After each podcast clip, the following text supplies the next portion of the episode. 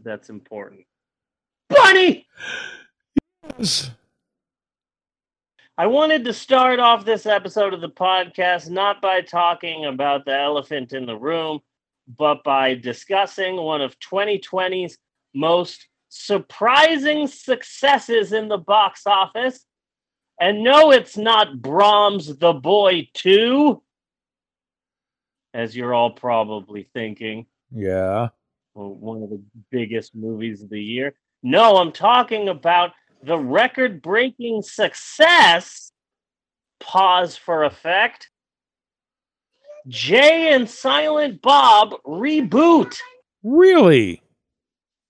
Yes, technically, the quote, la- cute but lazy film, that's from avclub.com, with a 5 out of 10 on IMDb and an okay 68% on Rotten Tomatoes, is somehow shattering some box office records. And no, I am not talking about uh, highest grossing box office records because uh, Jay and Silent Bob Strike Back opened 19 years ago and had an 11 million dollar opening weekend and ended up making about 34 million at the box office whereas Jay and Silent Bob Reboot had a 3-day opening weekend total of $93,520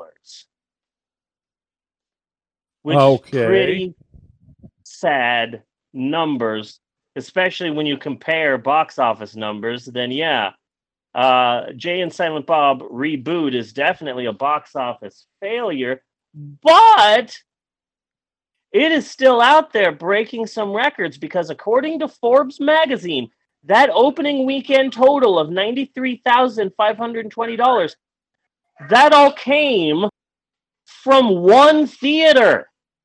Really? Yeah.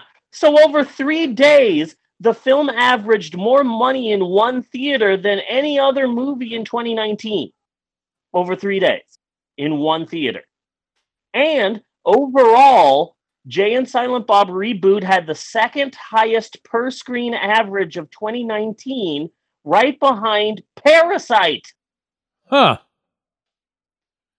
And that is some surprising numbers. And the reason for these surprising numbers, the reason for, for these uh, box office records being sh- shattered, is because of uh, Kevin Smith's Traveling Road Show.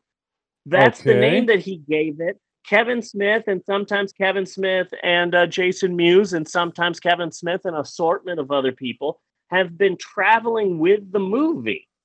And he takes questions and stuff and there are extras and gag reels and whatever. And because of this and because of kevin smith and the cult of kevin smith he can charge extra a lot extra so forbes actually says that that the per screen average success of jay and silent bob reboot could be the start of possibly a new movie strategy which is focusing your efforts on just select areas instead of a ridiculously huge wide release. Yeah. So that would be that would be more of a uh, return back to the old days when movies like Frankenstein would be uh, third smash week in Poughkeepsie type Yeah. of a thing, you know? yeah.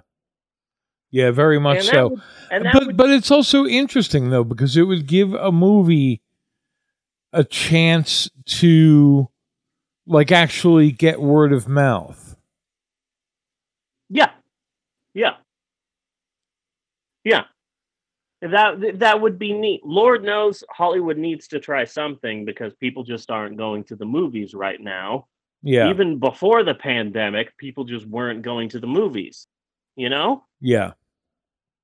So, hey, eh, movies need to try everything that they can. So, if and the sooner or people- later and sooner or later we will okay centrist democrat thinking sooner or later we will be back to normal where going to a movie theater only meant getting shot yeah, yeah. Hopefully, we can all go back to that better time. when things were yeah when things were normal like that not having Yeah. to worry get a pandemic Yeah.